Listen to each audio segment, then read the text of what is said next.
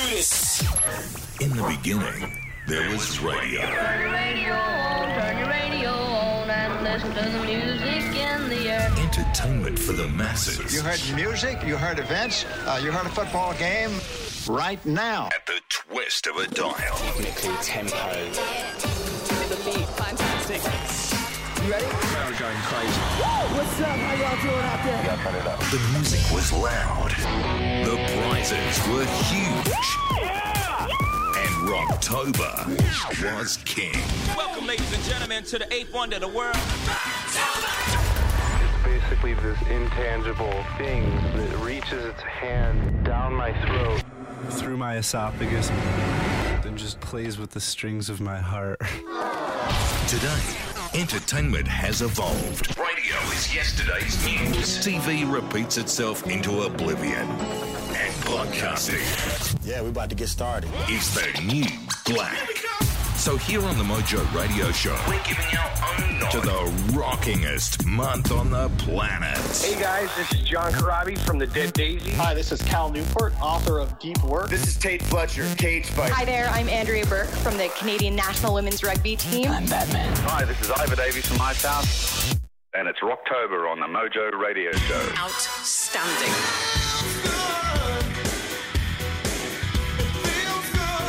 The next 31 days, we'll take you from the sports field to the battleground, from the boardroom to the recording studio in celebration of all things Mojo, along with all the trimmings you'd expect.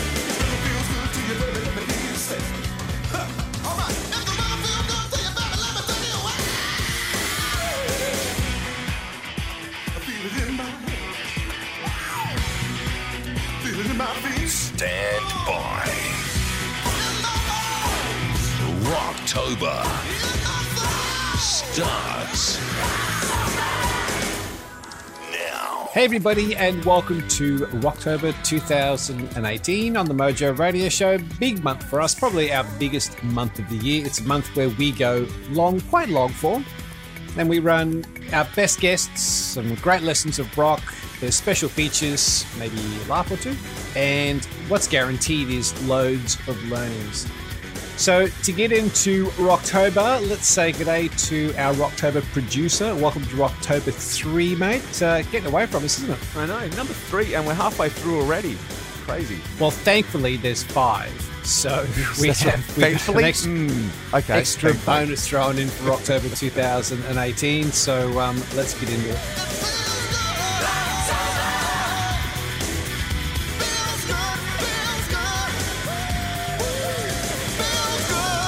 The Mojo Radio Show. Our special guest this week is American author, entrepreneur, and photographer James Clear. James is a guy behind the hugely popular jamesclear.com. And if you know podcasts and you've been around people who talk about performance and productivity, then you will know the name James Clear.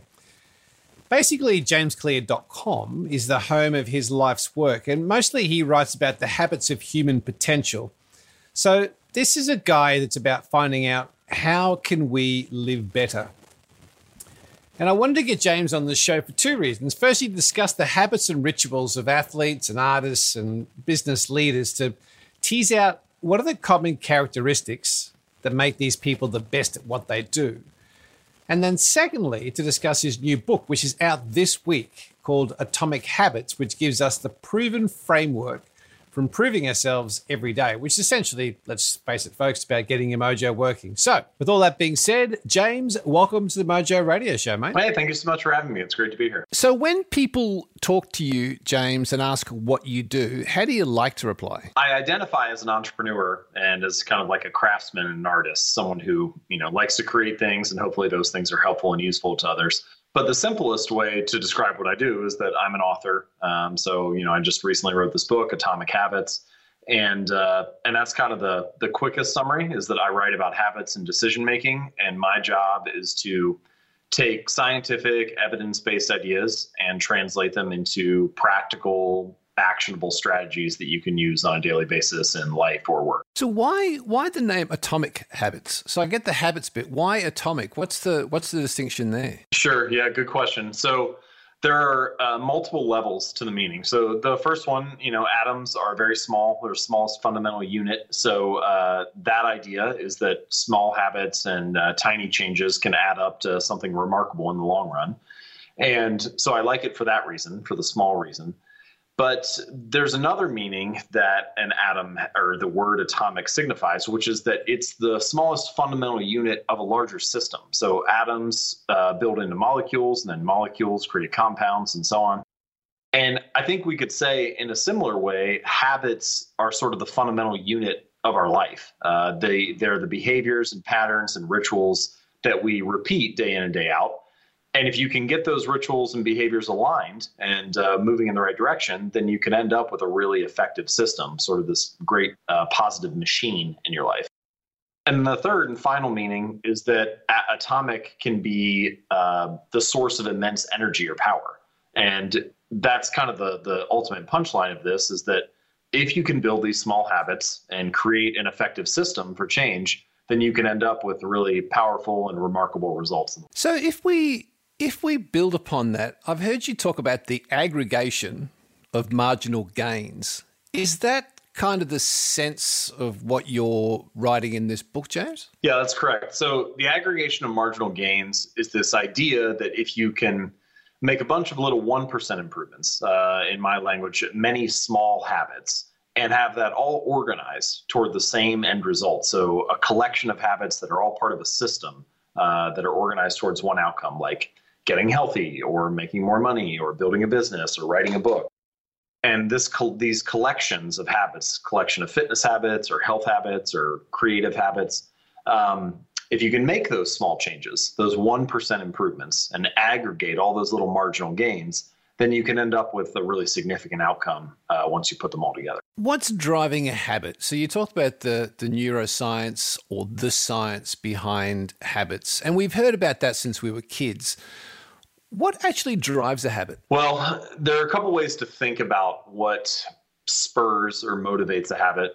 One way that I like to break it down is with what I call identity based habits versus outcome based habits. So, often when we think about a change that we'd like to make in our lives, we start with some outcome based focus. So, for example, you think, you know, I'd like to lose 20 pounds in the next six months, or I would like to earn six figures in the next year, or I would like to write a book in the next year, something like that. It's very outcome focused, very results focused. But it, I think there are actually multiple layers or levels of behavior change. So you can imagine them sort of like the layers of an onion. So the, the outermost layer is the result that you're looking for. So writing a book or losing weight. The next layer in is the process that you would follow. So typically the conversation for behavior change only includes these two layers. We say something like, I'd like to write a book and my process for doing so is I'm going to write every Tuesday for an hour. And so we have a goal and then we have a plan for achieving that goal. But I think there's actually one layer deeper, one level deeper of behavior change and the, the center of those kind of concentric circles. And that is what I would call identity or the set of beliefs and values and principles that you follow or the implicit biases that you have when you walk around the world. So your, your mindset to a certain degree. And the important point here is that it's not that one level is better or worse than another, but by starting or shifting your focus to identity rather than outcome, you end up um, putting yourself in a better position to build habits in the long run. So, for example, you could imagine, um, you know, and if you wanted to to continue this fitness example, if you wanted to say, I'd like to lose 20 pounds in the next six months. Well, then the question to actually ask yourself is who is the type of person that could lose weight? And then you realize, well, maybe it's the type of person who doesn't miss workouts. That would be their identity. And so then your focus shifts to how can I become the type of person who doesn't miss workouts? And you start to to do things a little bit differently. It becomes less about how difficult the workout is or whether the scale is moving and more about am I putting my reps in? Am I showing up? Am I getting to the gym each day? Am I building that identity and fostering that that uh, type of person? And this, I think, is the ultimate reason that habits really matter. Is that they it's not just that they can give us better results, like make us more productive or help us lose weight, but they also inform our sense of self. The more that you repeat a habit, the more you build up evidence of a particular identity. It's sort of like every action you take is a vote for the type of person that you want to become. So if you go to the gym 30 days in a row then you have more evidence that you're the type of person who works out. If you study Spanish every Tuesday night for an hour, then you have evidence that you're the type of person who is studious.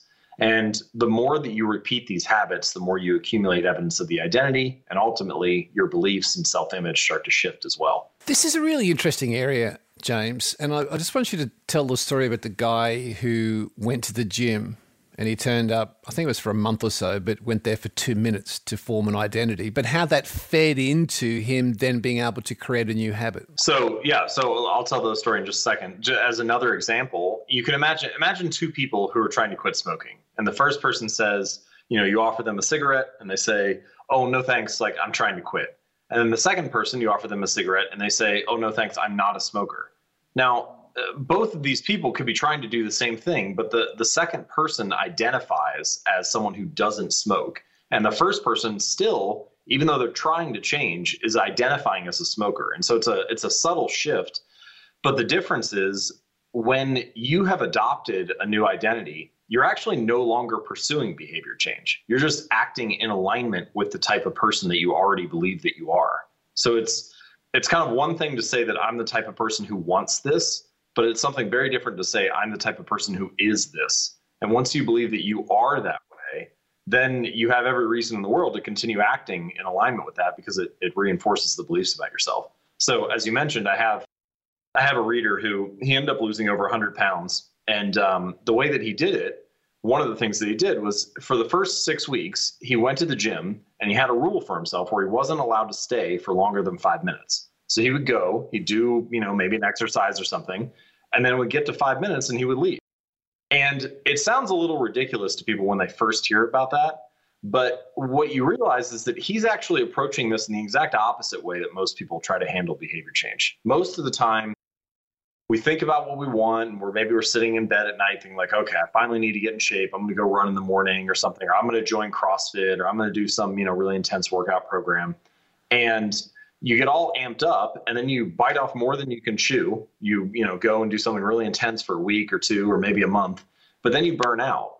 And what you don't do when you're approaching it that way is you don't master the art of showing up. And so any habit a habit must be established before it can be improved and there are all sorts of logistical details that are associated with building a new habit that most of us overlook when we're focused only on the outcome. You know, most of the time we think about how we want to change and we think, all right, I'd like to lose this weight or I'd like to, you know, achieve some type of goal. And it's all outcome focused. It's all finish line focused. And so the line that I like to use is that we should optimize for the starting line, not the finish line. Because once you optimize for the starting line, you figure out a variety of things. Like take, for example, this reader. He uh, you know he wanted to go to the gym but there are a bunch of questions you have to figure out there. Okay which gym will i go to? What route will i take to get there? What time will i go each day? Do i go with a friend or do i go by myself? Um, you know what do i have to get uh, ready to go to the gym? Do i need a water bottle? Do i need my clothes? Do i have to pack those things before i go to work or afterward? And nobody thinks about any of those questions when you're starting out. But if you just focus on the first two minutes of the behavior and this is my recommendation he did five minutes but I would recommend that you can scale pretty much any habit down into the first two minutes and just try to master that. So, read one book becomes read one page, or do 30 minutes of yoga becomes take out your yoga mat. And these things don't seem impressive by themselves, but what they allow you to do is master the art of showing up. And once you have done that, then you have the chance to optimize and improve from there. And it's only once it's a habit that you even have any option to improve.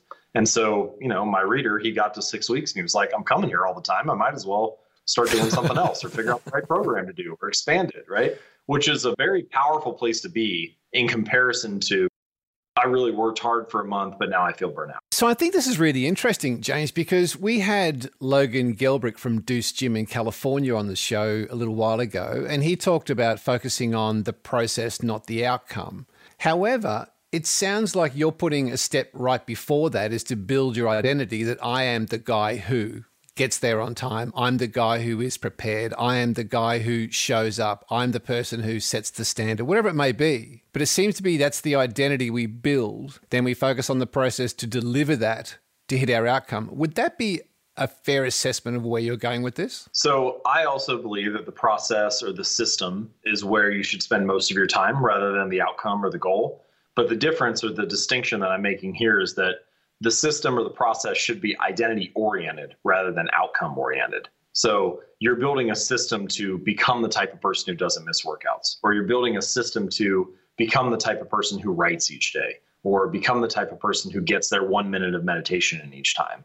So the the process is focused on developing the identity and then letting the outcome and the results kind of naturally proceed from there. When do goals become unuseful?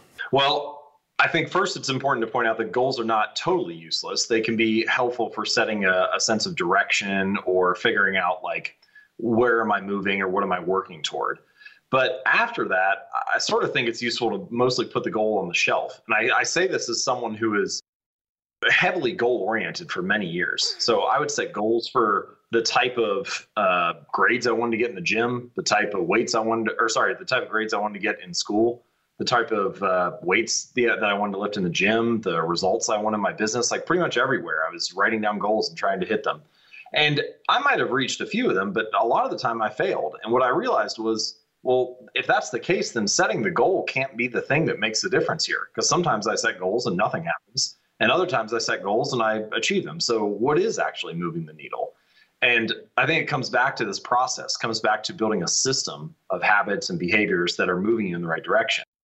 And so, one, to answer your question, one time when goals are no longer useful is when you realize that the goal only changes your life for the moment. You know, like if you if you set a goal to clean a messy room and then you get really motivated and you clean that room, well, you have a clean room for now, but if you haven't changed the system of behaviors behind what led to a messy room, if you haven't changed the habits, then you're going to end up with a messy room again in two two weeks or three weeks or a month or whatever it is.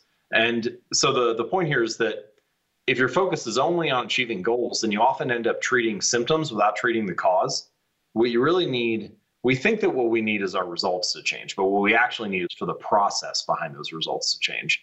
And this makes perfect sense if you think about it. Like your whatever results you have right now in your life, in your business, wherever, your results are your current system, your current habits are, is perfectly organized to deliver your current results. It has to be by definition. And so if you want different results, then you need to design a different system. You need to design different habits um, and different rituals to lead to a new outcome. You just to expand upon that, you did a show with Jay Ferruggia, and I think Jay does terrific work. I'm a bit of a fan. In that show, you talked to Jay about eliminating your two minute interventions that can take us in the wrong direction. So we're focused on the identity, the process, taking us towards a useful goal. What are the two minute interventions that can take us away from what we're focused on? So I like to refer to this as a decisive moment. And there are probably five to 10 decisive moments throughout each day that end up shaping your day in a very meaningful way. So if you if you look at the research, depending on what study you look at, it'll say something like habits make up 40 to 50% of your behaviors on any given day are habitual and automatic. So this is things like tying your shoes and you know all the other habits that you think of. Um, that's a fairly large percentage. Half of the things that you're doing each day are habitual already. But I think actually the true impact of our habits is much greater than that because habits often act as like an on ramp to uh, to the next behavior. So, for example, if you are waiting in line and you pull your phone out uh, as you're standing there, that little action, that you know, 10 second choice or three second choice of pulling your phone out of your pocket, that only takes um, a second and it's habitual. You do it without thinking. But the next 10 minutes might be you playing a video game or responding to email or browsing social media. And all of those choices, some of them might be conscious. You might be thinking through carefully, how do I respond to this? Or what should I read? Or, you know, what's, uh, what do I think of this tweet or whatever? But all of that was constrained by the first action, by pulling the phone out of your pocket, that habitual choice. And I think that we need to be careful about what you know what little habitual actions like that are nudging us throughout the day. Little automatic things that we don't even think about that can send us running off in the wrong direction. And then how can we design and this is some of the, the two minute rule that we mentioned earlier how can we design two minute uh, habits or small little entry points that can send us in the right direction? So take for example um, take, for example, the common habit of playing video games. So you might get home from work and feel exhausted or stressed, and uh, there's video game controller sitting on the ground, and you fire the console up and you start playing right away, and then all of a sudden an hour has gone by. And uh, what you find is that that action of walking in, sitting down, and picking up the controller, that's pretty much habitual. But again, it ends up shaping like the next hour. You're thinking carefully about what to do in the game or what strategy you should follow. Mm. But all of that was already pre decided by the first two minutes. So perhaps you can redesign the environment to remove that distraction a little bit. And this comes back to sort of the central question that you're asking here, which is that you could, you know, take the video game controller and put it inside a drawer or have the console in like a cabinet and the television inside a wall unit so you don't see it, so it's a little less visible. You could take the remote control for the TV and put it inside uh, the coffee table or underneath um, the coffee table so you don't see it as much. Put a book in its place. You could, if you wanted to get really extreme, you could unplug the television uh, and put it in the closet and only take it out when you really wanted to play it, really wanted to watch something. But the point here is that if you walk into pretty much any living room, all the couches and chairs face the television. So it's like, what is that room designed to get you to do? Designed to get you automatically into. So if you can reshape the space a little bit, then you uh, remove that little two minute entry point and you make it more likely that you fall into something positive rather than something negative. Uh, and that's not to say video games have to exclusively be negative, but the example here is your point. You can do the same thing with your digital spaces, right? So, like your phone, uh, if you look at the home screen of my phone, I have no apps on there. So they're all, I have to swipe over twice and then enter a nested folder to find any of the social media apps. And, you know, that's only three seconds away, but it's at least a little bit more friction so that I, I don't just tap it mindlessly because it's right in front of me as soon as I turn it on. And uh, that's sort of the point. So you want to put more steps between you and the bad behaviors and fewer steps between you and the good behaviors. You also suggest making a list, don't you, of like what, what are the what are the the derail your habits list? And the example I heard you talk about was your mum who wanted to go to the gym but was challenged by it. So you actually made a list. Can you share exactly what you did? Because I think it's a really good example for people to break down what these derail your habit things are by putting them on paper. So uh, this is, a, I think, an effective strategy to do as an individual or as a business, but you essentially map out the chain of behaviors that are associated with any habit. So, in my mom's example, uh, she wanted to work out more consistently. And if you map out the behaviors, uh, she was going to go work out at a local gym. And uh, there were a variety of things that had to happen. So she needed to pack up her clothes before she went to work. Because she was going to go right afterward. Then she would need to drive to the gym. Then she'd have to go in and change and then work out there. And if you mapped out each one, there were certain things that she didn't really mind. Like she didn't really mind going to the gym or working out, but she found that she really didn't like working out publicly in front of other people. That like made her uncomfortable. Um, and it also annoyed her to have to get her stuff ready um, at the beginning of each day and kind of pack all that up. So she got like a home yoga DVD and now she suddenly has eliminated those two points of friction. She doesn't have to pack her clothes anymore. She can just drive home after work. And uh, she doesn't have to work out in front of other people. She can just put the yoga uh, program on and do it in the living room or in the basement or wherever. And uh, the point here is that whatever the particular area of friction is for your habit, it, it's going to be different depending on you and your needs and wants and whatever the habit is that you're facing. I was able to do something similar for uh, for building a flossing habit. So, you know, for many years, I brushed my teeth uh, in the morning and in the evening, but I wouldn't floss consistently. And when I mapped out the the behavior and broke it down into each little step, I realized that there were two things that were going against me. The first was I wouldn't remember to do it because the floss wasn't obvious. So like it would be, you know, tucked away in a drawer. I just wouldn't see it. And then the second thing was I, for whatever reason, I found it annoying to have to take the floss out and wind it around my finger, and um, it was like a little bit, you know, mildly painful, and it was just a, a hassle. So what I did was I bought some of the pre-made flossers, the little picks, and then a, um, a small bowl, and I placed the bowl right next to my toothbrush on the counter, and then put the flossers in there. And now, as soon as I put down my toothbrush, I pick up a flosser and, and floss right then. So it happens immediately.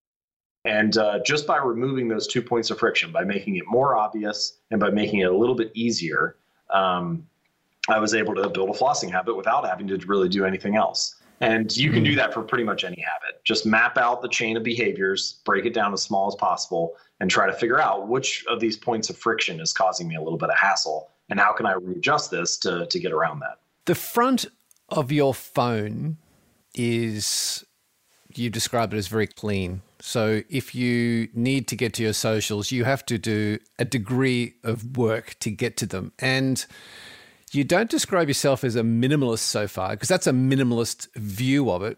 You refer to yourself as an optimalist, which I love. I think that was, for me, just a, great distinction between being a minimalist and an optimalist. How does being an optimalist show up in your day, James? Like, what are the things you do? What does being an optimalist mean, and how does it show up in your day? Well, so the you know the idea that I like to keep in mind with this is that I'm not looking to get to the fewest number of things, which I think would be pure minimalism. Um, I'm looking to get to the optimal number of things, and the optimal number of things, of course, is going to depend on your particular goals and what you want out of life. But for me, I enjoy optimizing and tweaking and improving. And so, uh, how it impacts my day or what that looks like on a given day, well, the first thing is that it forces me to simplify a little bit because you can't be optimal at everything. And so, I have to say no to a lot of things. Sometimes that's the same stuff everybody else is saying no to, you know, just random requests that come in via email or things like that. But it also means saying no to some things that are would be a good use of time, but are not a great use of time. For example, I would love to learn music. I would love to learn how to play a musical instrument. I've never done anything musical. Um, but if I want to be great or optimize some of the other things that I'm already decent at, like writing or weightlifting or photography, those are kind of three of the big things that I care a lot about. Um, then I, I can't afford to pick up other stuff because it's going to, something has to give, right? There's always a trade off, there's an opportunity cost there. And so one way that I've you know sort of uh, worked around that is that I like to think about life in seasons. So like right now it's kind of a writing season for me. You know, like I I just finished this book. Uh, I've been writing consistently for a few years now. Let me share my work with people for you know maybe a decade and see what that looks like, and then I can reassess. And if I want to continue, maybe I will. If I want to transition to a new season, well then maybe that's the time that I learn an instrument or do something else. Um, but I, I can't do it all, and so I need to make sure that I stay focused. Similarly, I don't have children. And this yet. is helping you, know, you make choices. Here, Sorry, go, go, you go. Well, I was just saying, you know, I don't, similarly, I don't have children. And so, like, that allows me to focus a little bit more on the work right now. So it's kind of like a career heavy season. But soon I'm going to have a family. And so, you know, what's that season look like? That's, that shifts a little bit. So there's, and everybody goes through this, right? We all deal with this in our own ways throughout life. But um, if I have this optimizing mindset, and I do, then I think I need to to be careful about what is getting my attention and not fracturing it too thinly so that I can actually optimize and continue to improve in a few key areas. So this is this is leading to you and I think this is something that you are very very good at is making choices particularly from a family perspective which is the ultimate right through to work and the choices you make in wellness and health and reading and so on. And you call it choice architecture. What's the psychology behind that, James? What do you go through in your mind in your choice architecture to know that you're making the choice that suits you the most for fulfillment? How, what goes on in your mind? How, do you have questions you ask, a process you follow? Well, it's a really good question. I mean, first, I should just say, like, I don't have this all figured out. Um, you know, it's quite possible that my approach is, is incorrect, or that you know I'm uh, I'm not approaching it uh, properly, or I'll you know I'll continue to update and expand and improve my approach as time goes on. I mean, you know, learning is is endless, but uh, currently, I like to think about it well, so first I sort of divide uh, I divide it into like two categories. So the first category is decision making, which you just reference as choices. The second category is habits, and your decisions determine the amount of leverage that you have available to you. So, for example, you could decide that you're going to start a business, and you know one option is you could start a local pizza parlor and another option is you could start a new technology company, a software company. And you're going to work hard on either of those businesses, but one of them, I would imagine probably the software company, is going to have a very different trajectory possible for it. It's going to have the ability to scale much faster, um, higher revenues, and so on.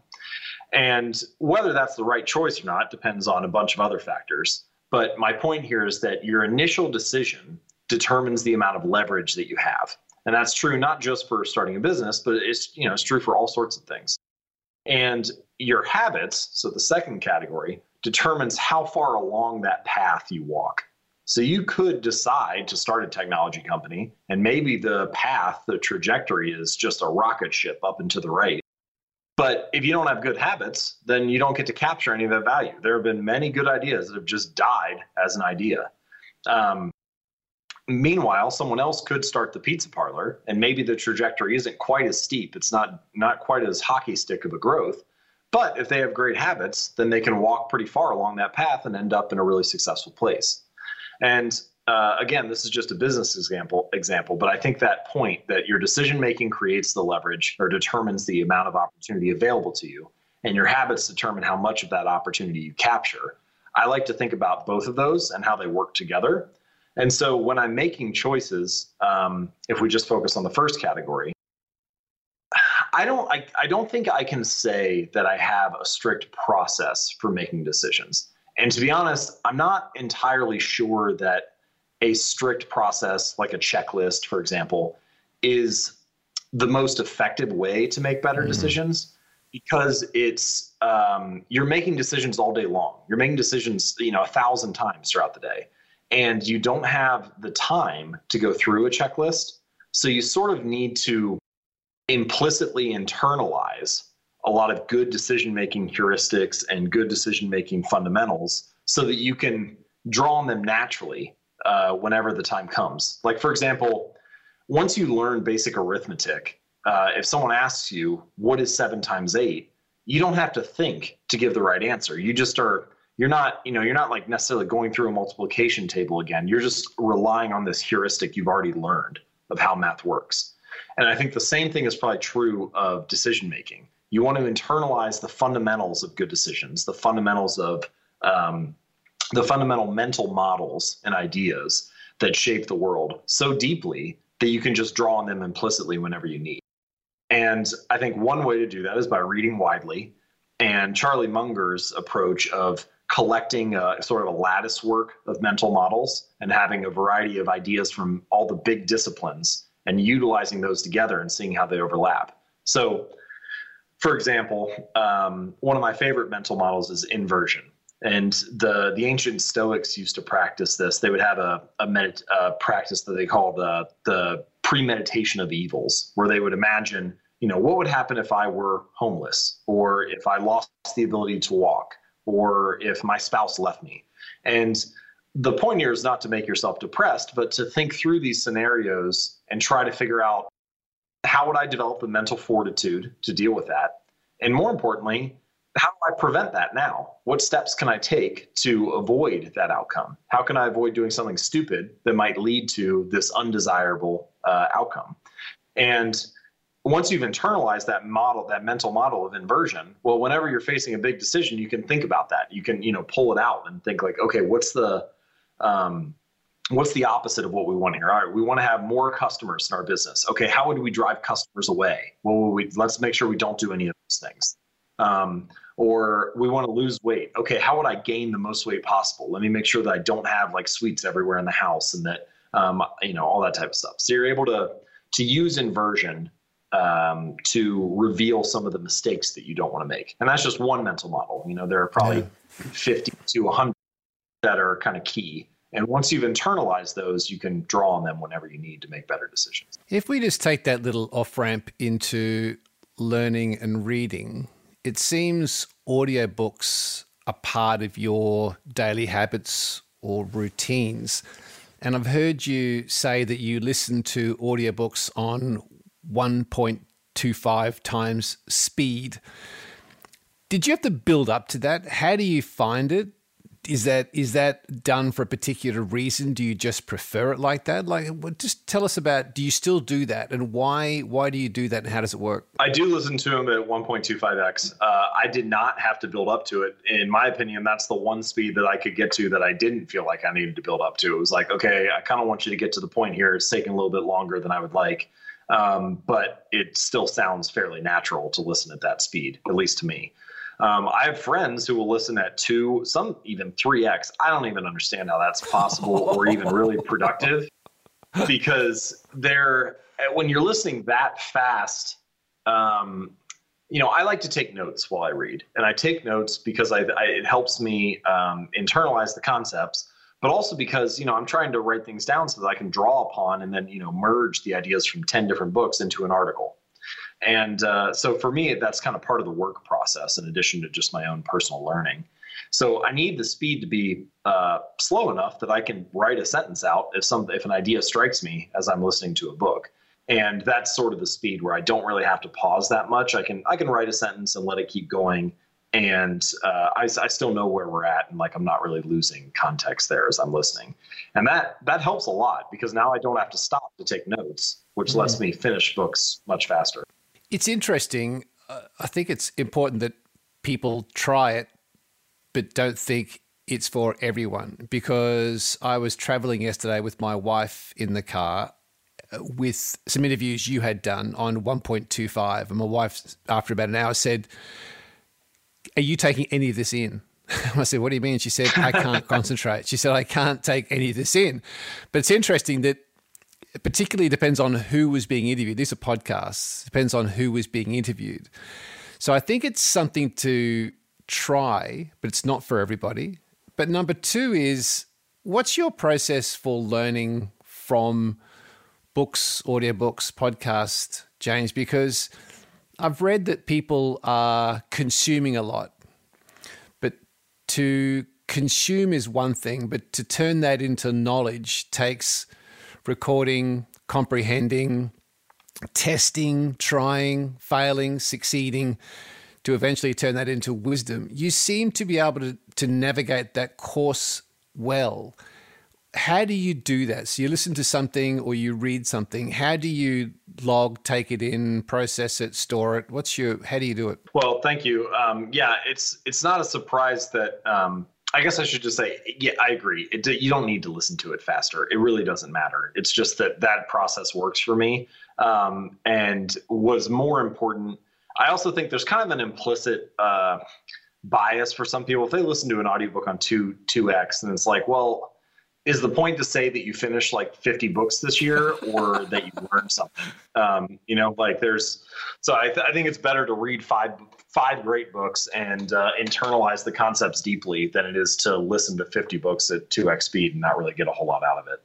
But um, yes, so for making the most out of books, there are a couple things that uh, that I, I think help me do that. So the first thing is I take notes as I read, which I mentioned earlier. When I finish a book, I try to summarize it in three sentences or less. And uh, that's just like a little game, of course, but it forces me to be careful and think about what is the core idea that this book is sharing? Um, what's the main thing that I got out of this? So that's helpful.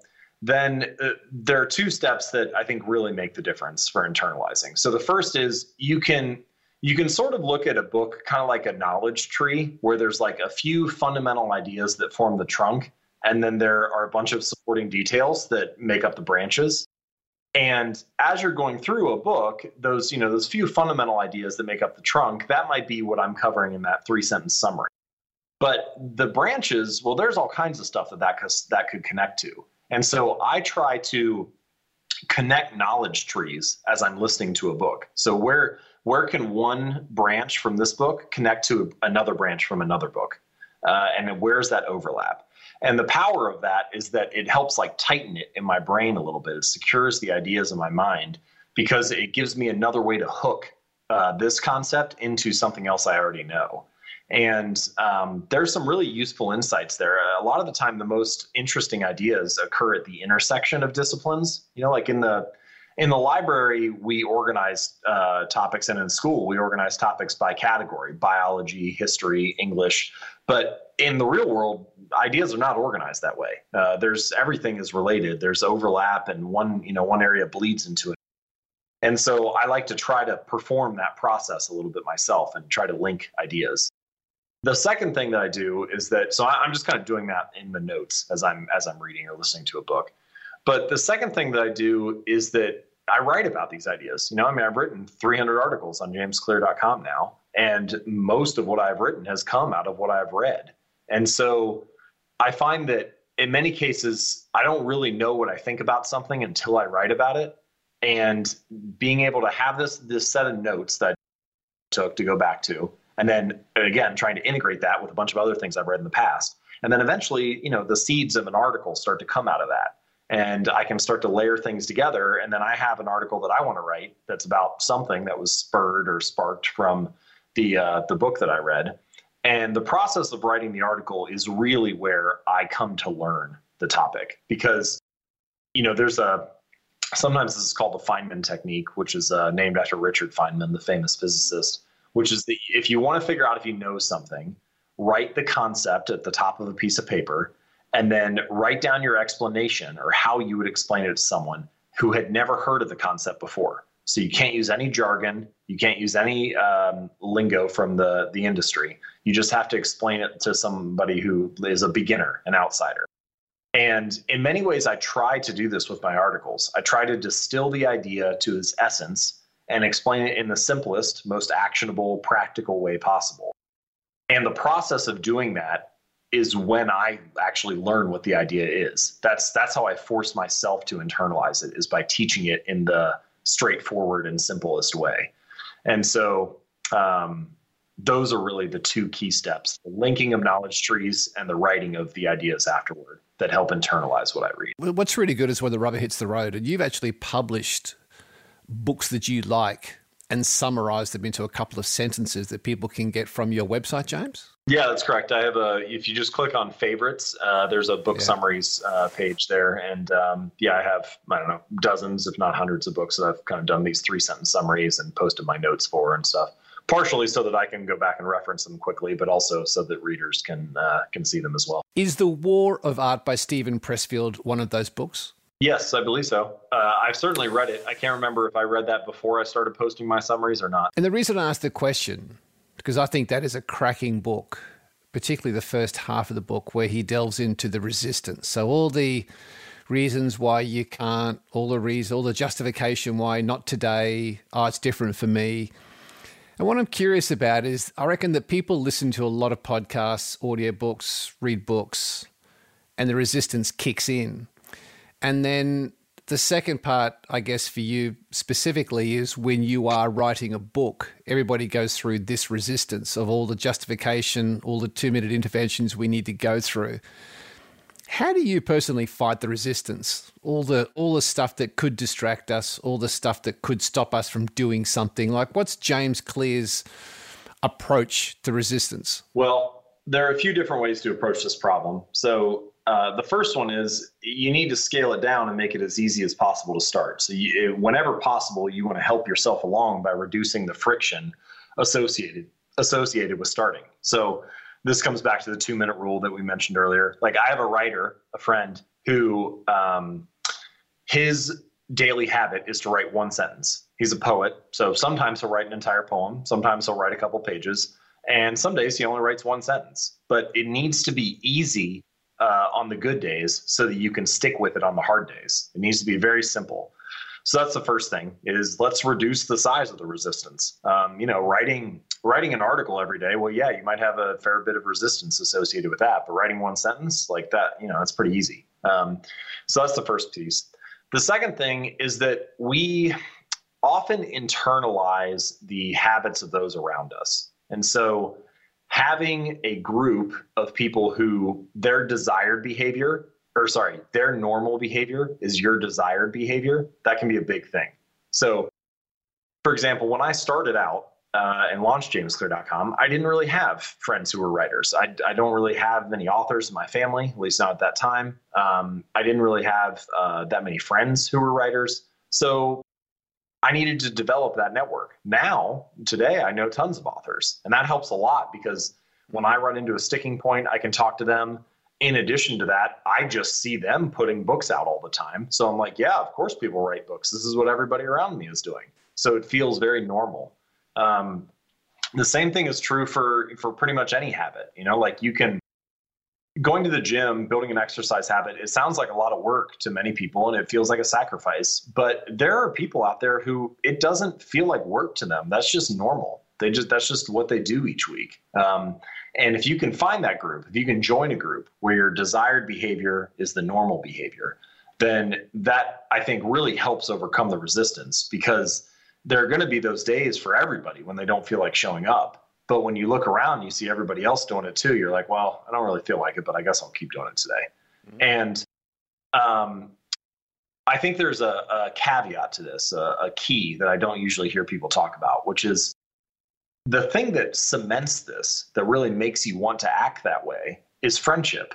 It's a, a feeling of belonging uh, with that tribe. So, for example, if you join a gym and you gain some friends there, well, then yeah, you have a strong reason to to go to that gym because even if you don't feel like working out that day, well, you still get to see some of the people that you like. Or even if you don't feel like writing that day, well, you know, you can still chat with one of your author friends on Skype or you know on Facebook or whatever. And uh, that really, it's the sense of belonging that really compels you, and that's why I think you know, like my friend Steve Kamb, he runs a, a website and a business called Nerd Fitness. And I think it's a great example of this principle, which is that it's all about fitness. It's all about getting in shape. But he specifically has branded the company for people who identify as nerds, for people who like Star Wars or who like superheroes and Batman and Spider Man and um, Legos and all that type of stuff. And so you can imagine the first time that you go to the gym, like you feel a little out of place. But if you get to connect with people, you know, if you can build a friendship over something else, over Star Wars, for example, then you're like, well, I'm already friends with this person. Like now maybe I'll take on some of their habits too.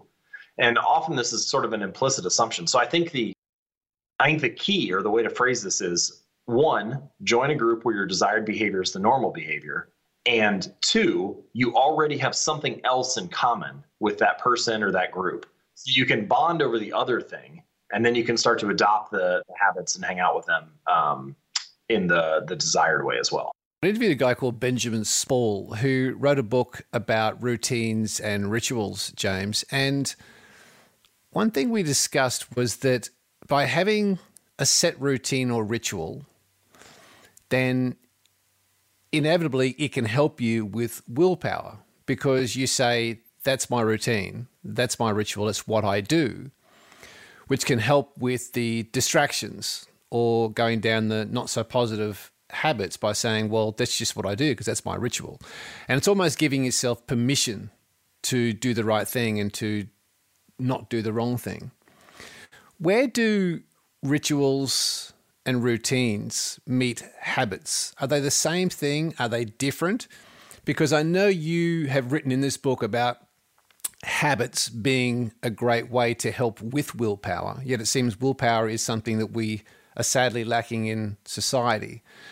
Where's the intersection of those things, or are they the same? Well, it gets a little muddy because of how we use those terms on a daily basis. So, you know, for example, people might say something like, uh, I want to build a habit of working out. Well, if you're being technical about it, then a habit is an automatic behavior or a behavior that's performed more or less automatically, often non consciously well, are you going to go to the gym and work out for 45 minutes totally on autopilot and not really be thinking consciously the whole time? No, of course not. Uh, but we still say that for um, the distinction that I would make, and uh, the same thing is true for ritual and routine. Like we we kind of blend those terms to mean different mm. things.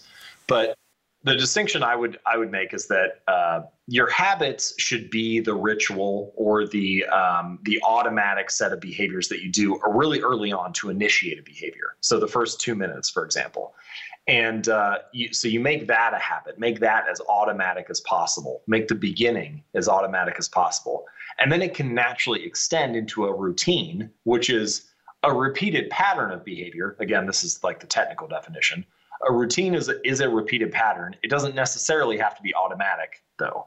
So you know what you do at the gym, the exercises you do, and where you go, and the, yeah, that's like that's your workout routine. Um, but you might be thinking about it carefully or concentrating on a particular exercise or something like that. Um, so it might not be automatic and habitual, but it is uh, repeated and routine. But I think uh, again, that's sort of like a semantic issue. The real, the important point is that if you make the beginning as repeated and automatic and ritualized as possible, if you make it a habit, then it becomes much easier for your brain to kind of get into the right mode to do the next thing. So, for example, I played um, I played baseball for a long time, all the way through college. And one of the things that's a little bit of a pain about baseball is that there are so many games, and so coaches are always saying things like, "You need to find a way to be motivated today. We got to find a way to be up today. You need to be ready to play." And for anybody, there's going to be some days where you show up and you just don't really feel like it. You're not motivated. So you got to come up with a system for dealing with that. And so for me, I would do the same ritual at the beginning of every game. I would do the same stretches in the same order for the same amount of time, same type of warm ups and throws, uh, run along the outfield wall in the same way. And the whole thing would take me about 15 minutes. But by the time I got done with it, it was like a switch had been flipped. And my brain was like, oh, okay, I need to be in game mode now. Like it's time to play. And you can do that with pretty much any process you know? So i have the the same type of thing that i do for my writing routine. I wake up and i take a shower i get a glass of water i sit in the same spot and i open up um, evernote and that's like my routine. Like by the time i get to that point it's like oh, okay now it's time to write. And so in that way i think rituals are important for initiating a process and then the conscious and effortful work can come after that. The routine can come after that but the habit or the ritual is is what a good way to get it started. When you sat and wrote this book and you went through your routines, you've now the book is about to go out. Has anything changed in your mind, James, about the habits, routines, people enabling their dreams? Has anything changed in your mind since you wrote the book? Yeah, I mean, it's a good question. So, a, a lot of things changed as I was writing the book. Um, you know, Penguin, I, I've been writing about habits for about four years uh, when I signed the book deal. And I had agreed to a, a two year contract with Penguin to write it. And I had to come back to them and ask for an additional year as I got into the writing and research. And they very graciously gave me uh, the extra time. So it took me three years from start to finish uh, to uh, to complete the book. And I think that Atomic Habits is the most practical and comprehensive guide on how habits work. And there were a lot of things that I had to learn to put that together. So, you know, early on, I thought that I had a decent understanding of how habits work. But in fact, I, looking back, I just kind of had like 30 or 40 ideas that were all sort of under the umbrella of habits. I didn't understand how they all hung together.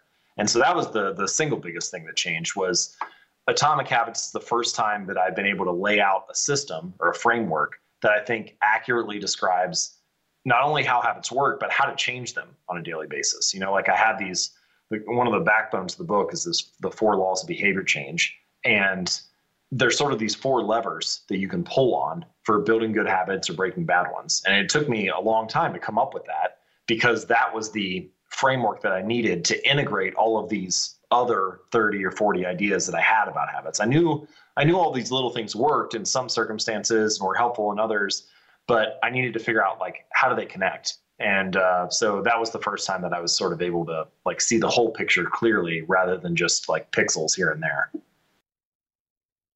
One thing I think that I've learned about your work is you're very good at distinctions and clarifying and laying it out to make it something that we as listeners or as readers can do. Tell me your distinction between being an amateur and being a professional. Hmm. Well, so I wrote an article about this difference between professionals and amateurs, and one of the the stories that or experiences that sort of sparked me to write it was that this was early on. This was years ago, um, I was talking to a friend of mine named Todd Henry, and Todd has now written, uh, I don't know, multiple books, five or more. And uh, at the time, he was a published author, and I had never written a book. And I, you know, was talking to him about like, oh, I have this idea for this book I'm working on, and um, you know, I find that I only write whenever I kind of feel inspired. Like, what do you think of that? And he mentioned a quote to me. I think it might be a Faulkner quote, but he said, "Oh, well, you know, I I only write uh, when I feel inspired too. It just happens to be every day at 8 a.m." And that was when I realized, like, oh, okay, there's a difference here, right? Like, this is so when you're an amateur, you do things when they're easy or when you're motivated, when you feel inspired. When you're a professional, you just show up and do the work. Um, and so it was sort of this mindset shift, this uh, this transition from doing things because they're easy or because they feel good uh, to doing things because this is the type of person I want to be. I want to be a pro at this work. And uh, it took me, you know, probably a few more months before I was able to actually follow through fully on that distinction. But that was that was the main way that I built JamesClear.com. I wrote a new article every Monday and every Thursday, and I did that for three years um, until I signed the book deal. And so that um, that's the process of uh, of becoming a professional, or what it looked like for me at least. Mm. You just said, "Who is the person that I want to be or become?" I'm interested just to wrap this little shindig up. I'm interested in knowing if somebody was talking about James, excuse me, if somebody was talking about James Clear and giving you a compliment, what's the greatest compliment somebody could give you? It's hard to say for sure. What is striking me right now is that um, his work matters. His work is helpful. Um, you know, I get something out of it like that. And Hmm. I, I, I'm just trying to provide my little bit of useful information to you know my corner of the universe right? Like I, I i don't have some grand plan for taking over the world or becoming famous or anything like that. I just i just want to be i just want to be helpful you know? Like I, I just want i just want to share ideas that i feel like um, matter for people and help them create a better life whatever that happens to be for them.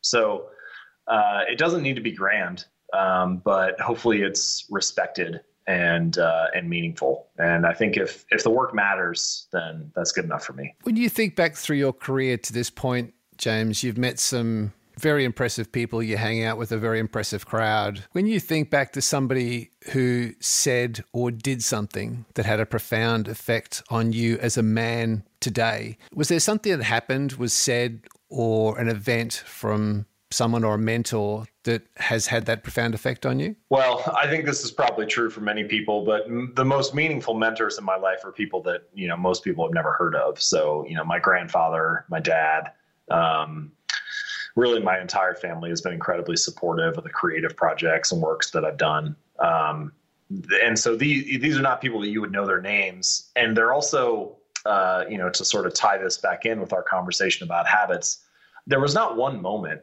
that uh, made the biggest difference with uh, with those people. You know, like I mean, I can remember very meaningful things my grandfather said to me, or you know, talking to him on his deathbed and things like that. But the truth is, the reason that those moments mattered so much is because of all the little things that came before. And in many ways, I, sometimes I think the main job of a parent is just to be there, um, just to be present. That you know, like you don't, nobody has all the answers, but I was very fortunate to have people who were just with me as I was going through things. And so, whether that was something small or something big, and by the time you know a really memorable moment happened, like we had a really long body of evidence, like a big uh, history of experience together, and so I don't think there's one thing that they said that you know made me a man or made me um, develop me into who I am today. There were like a thousand little things, and in the same way, I actually finish uh, the conclusion of Atomic Habits. I say something to the effect of the holy grail of habit change is not a single 1% change, it's a thousand of them. Uh, it's not your your life will not be radically transformed by a single 1% improvement. But if you're committed to the idea of making small improvements on a daily basis and collecting those habits and uh, accumulating them over time, well, yeah, then then you can experience a transformation. And I think uh, my process of growth was very similar to that. Michael Gervais from the Seattle Seahawks, the mental strength performance coach, said, he had this great saying. He said, game recognizes game. As a parent down the track, you will make the choice to be a parent. Is being present and being around, would that be, do you think, one of the primary philosophies you will take into parenthood to represent a game that you'd like your children to mirror? Oh yeah, I mean, you know, it's hard for me to say because I'm not a parent yet. I'm sure I'll have many different uh, thoughts as I go through it, and you know, adjust my um, my approach as time goes on. Uh, you know, uh, you're learning on the fly like every other parent. But uh, yeah, being present and spending time with them will be one of my biggest priorities, um, and will be a you know a shift to that uh, to that season of my life. James, we appreciate you spending your valuable time with us, mate. This has been absolutely terrific. And I think there's no question that people will say that was useful time and that was a help. People will want to know more about you, your writing, your there's a, a full body of work for people to check out and the new book. Where do people find the book? Where do people find you? Sure. So you can see all of my work at jamesclear.com. And I have uh, articles organized by categories and so on. So just feel free to poke around and see what interests you if you'd like, you're welcome to sign up for the newsletter there. Uh, I think we have 430,000 people who receive that each week, so um, you'll be in good company. And Atomic Habits is the title of my uh, new book, and you can learn more about that at atomichabits.com. Mate, thank you once again. I can appreciate how much you've got going on around the book, your writing, and everything else in your world, but um, it's been a real treat and a real honor. So thank you, mate. Oh, thank you so much. I appreciate the opportunity. Hi. Ladies and gentlemen, you're in for a great treat right now. It's Rocktober on the Mojo Radio Show. This, I, I'm going to say, this is one of the great discoveries that I've had in the last week. I'm serious. You haven't stopped talking about this since I, I, sent have it to become, I honestly have become a Jack White fan. The guy is so eclectic, and you just would not expect what comes out of his mind. Now, Jack White is the leader of a band called the White Stripes, internationally successful band, truly know how to rock it out. And this was a clip that I found, and I will put the link to the whole clip in the show notes for everybody to have a look at because I, I gotta say, if there's one guy I'd love to interview in the next decade, it would be Jack White. I find him absolutely fascinating. And he was on a show. What was it called, mate? Um, this. Oh, uh, this might get loud. This might get loud, and he was on there with the Edge and Jimmy Page. Jimmy Page from legendary Led Zeppelin. Yeah. And the three of them were talking, kind of sitting around. I think it's a movie, isn't it? Yeah, I think so. Yeah, I, I'm yet to find the whole thing. If someone out there knows where to find it, please tell me because I want to see it.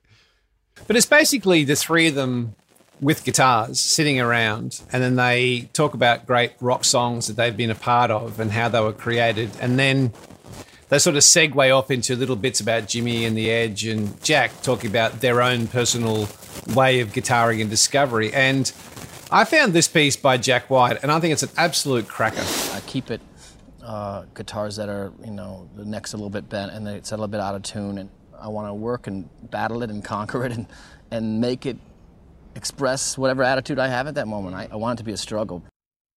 And this is uh, my main guitar that I played uh, live for like 10 years in the White Stripes. It's a hollow piece of plastic, and you got this at Montgomery Ward's department store. Sears sold Silvertones, and Montgomery Ward sold Airlines. What can I do with three strings on a guitar instead of six? It takes me three steps to get over to, to play the organ in the middle of this song. Put it four steps away. Then I'll have to run faster and I'll push myself harder to get to it. Now, it's been said so many times on this show it's only from struggle or discomfort, pain, or from pushing yourself that you embrace the suck and you grow to discover your own potential. And I just, what I love about Jack, he said, if the organ should be three steps away, I make it four. If the guitar should have six strings, what could I do with three? And I think what I take from this is Jack just illustrates that in everyday life, we can find that struggle to be better. And I would just challenge all of us to say, what's your version today? And you've heard the take stairs versus the elevator, but we hear it from more a weight or exercise thing. We don't hear it from what it's doing to us mentally in the struggle, or don't have lunch versus having lunch, or the nearest parking spot, or take the furthest parking spot, or a bag with wheels on one, or a bag you have to carry. Sitting for the day or standing from the day. And honestly, I just think that thing about the organ with one extra step just to make it hard for himself, it just goes to show why he is such an outstanding guitarist at his age. Imagine being invited to spend some time in a studio hanging out mm-hmm. with the Edge and Jimmy Page. I mean, Yeah. come on. Only a small honor. Be like you and I being invited to hang out with Rogan and Tim Ferriss, Yeah, that's like right. the podcast gods. You're like, what the hell am I doing here? You rang the wrong number. Yeah, This is but this is boring Tennessee. but I'll turn up anyway. So, if you were going to play a White Stripes song to rock out Rocktober, close as a tribute to Jack and Struggle, what would you play? Oh, I don't know. Um, let, I picked last week. You pick. All right, we are going to play. In fact, what I'm going to preempt this with, guys, is turn this up. This is the White Stripes Seven Nation Army, and we're out.